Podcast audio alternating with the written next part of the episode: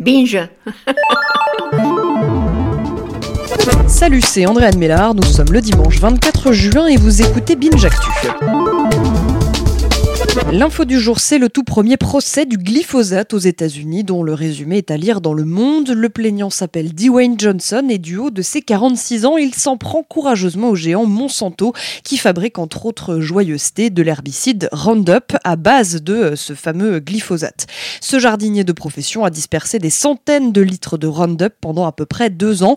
En 2014, on lui diagnostique un cancer dont il ne s'est pas remis. Le procès qui se déroule en Californie a d'ailleurs été avancé pour que le plaignant en phase terminale puisse y assister. Aujourd'hui, euh, Dwayne Johnson poursuit Monsanto pour avoir dissimulé les risques liés à l'utilisation euh, du produit alors que la firme elle-même euh, en aurait eu conscience. En France, et ça a été redit vendredi par Nicolas Hulot et Stéphane Travers, le glyphosate devrait être interdit d'ici trois ans. Devrait. Hein. L'histoire du jour se passe au Mexique et nous est racontée par Slate. Dans le pays depuis 2013, une loi oblige à une parité absolue au Congrès du 50-50, quoi.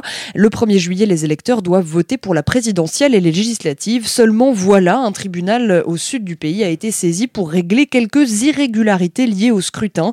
Dans 12 municipalités exactement, 15 personnes ont été interdites de se présenter. En effet, le tribunal a statué qu'il s'agissait d'hommes cisgenres habillés et agissant comme des femmes. Ces derniers pensaient se faire passer pour des transgenres afin de contourner malicieusement les règles paritaires. À côté de ça, le Mexico News Daily racontait en avril dernier que 19 femmes transgenres étaient candidates ou suppléantes pour ces élections, un record.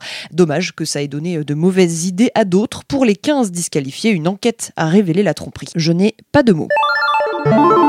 Le chiffre du jour, c'est 75. 75% des Américains vivant aux États-Unis, soit environ 3 Américains sur 4, considèrent que l'immigration est une bonne chose pour leur pays. C'est le New York Times qui rapporte ce chiffre dévoilé notamment par l'Institut Gallup. Le son du jour rend hommage à Vinnie Paul, batteur du groupe Pantera, légende du heavy metal.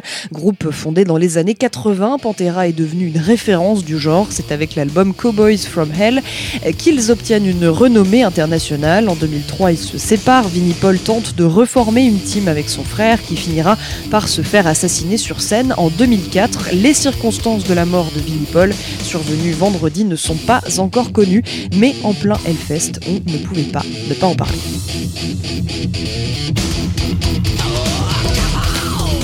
Merci d'écouter Binge Actu. Binge.